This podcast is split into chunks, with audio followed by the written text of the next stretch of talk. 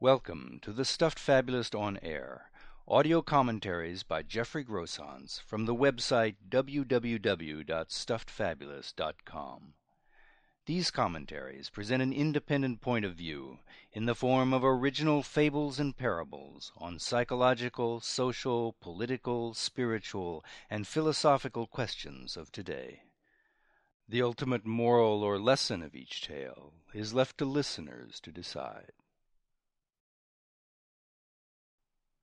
With the mass finger pointing of late to escape the admission of responsibility for one catastrophe or another, it may be hard to remember how, not so long ago, the dodges were more personal and hand washing was the preferred method in use. The Raccoon Once a raccoon was determined to wash its hands of everything. It was used to washing its hands of this or that on a routine basis, but it had never occurred to the raccoon to wash its hands of absolutely everything. That is, until one day it suddenly saw the inconsistency in its behavior. Washing your hands of things might appear an unconscious practice, but actually wasn't, the raccoon reasoned. It was a deliberate act, a matter of choice. And because others couldn't do it for you, there was a measure of personal responsibility involved. Now, personal responsibility wasn't something you could just turn on and off, the raccoon further reasoned.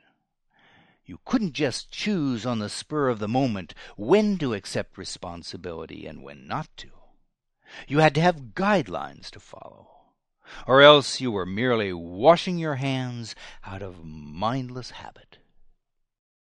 That said, there seemed to be only two options for responsibility that were absolutely and always consistent.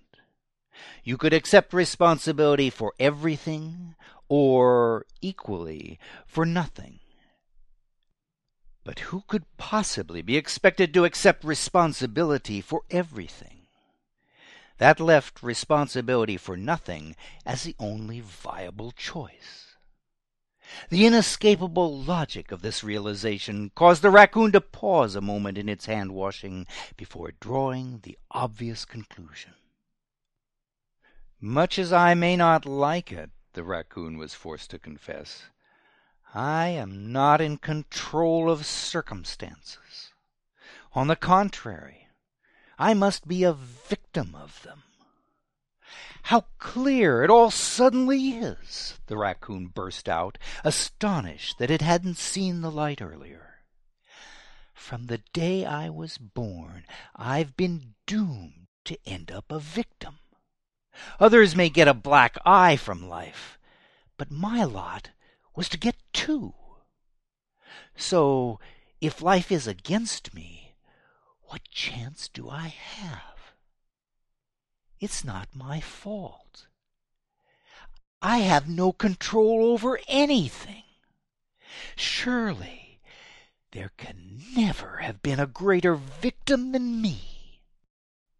The raccoon took an uneasy consolation from this feeling of utter vulnerability and helplessness, but that didn't last.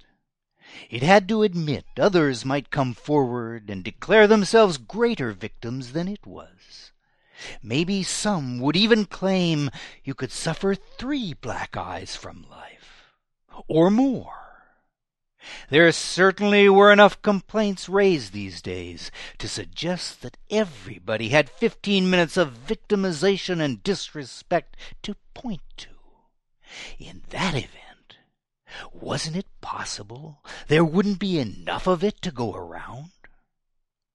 Worse, if being free of responsibility for whatever happened to one depended on being a recognized and permanent victim, and if everybody began claiming two or more black eyes, where would it all end?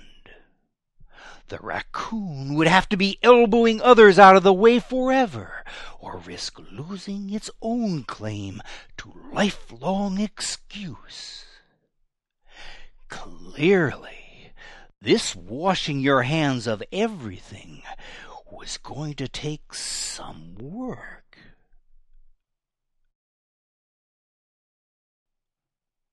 More fables and parables, like the one you've just heard, are available for reading, downloading, and forwarding at www.stuffedfabulist.com. Bound collections of tales in the series Likely Stories, Contemporary Fables and Parables, and audio CD collections of selected tales can also be ordered through bookstores or directly through the orders page of the website.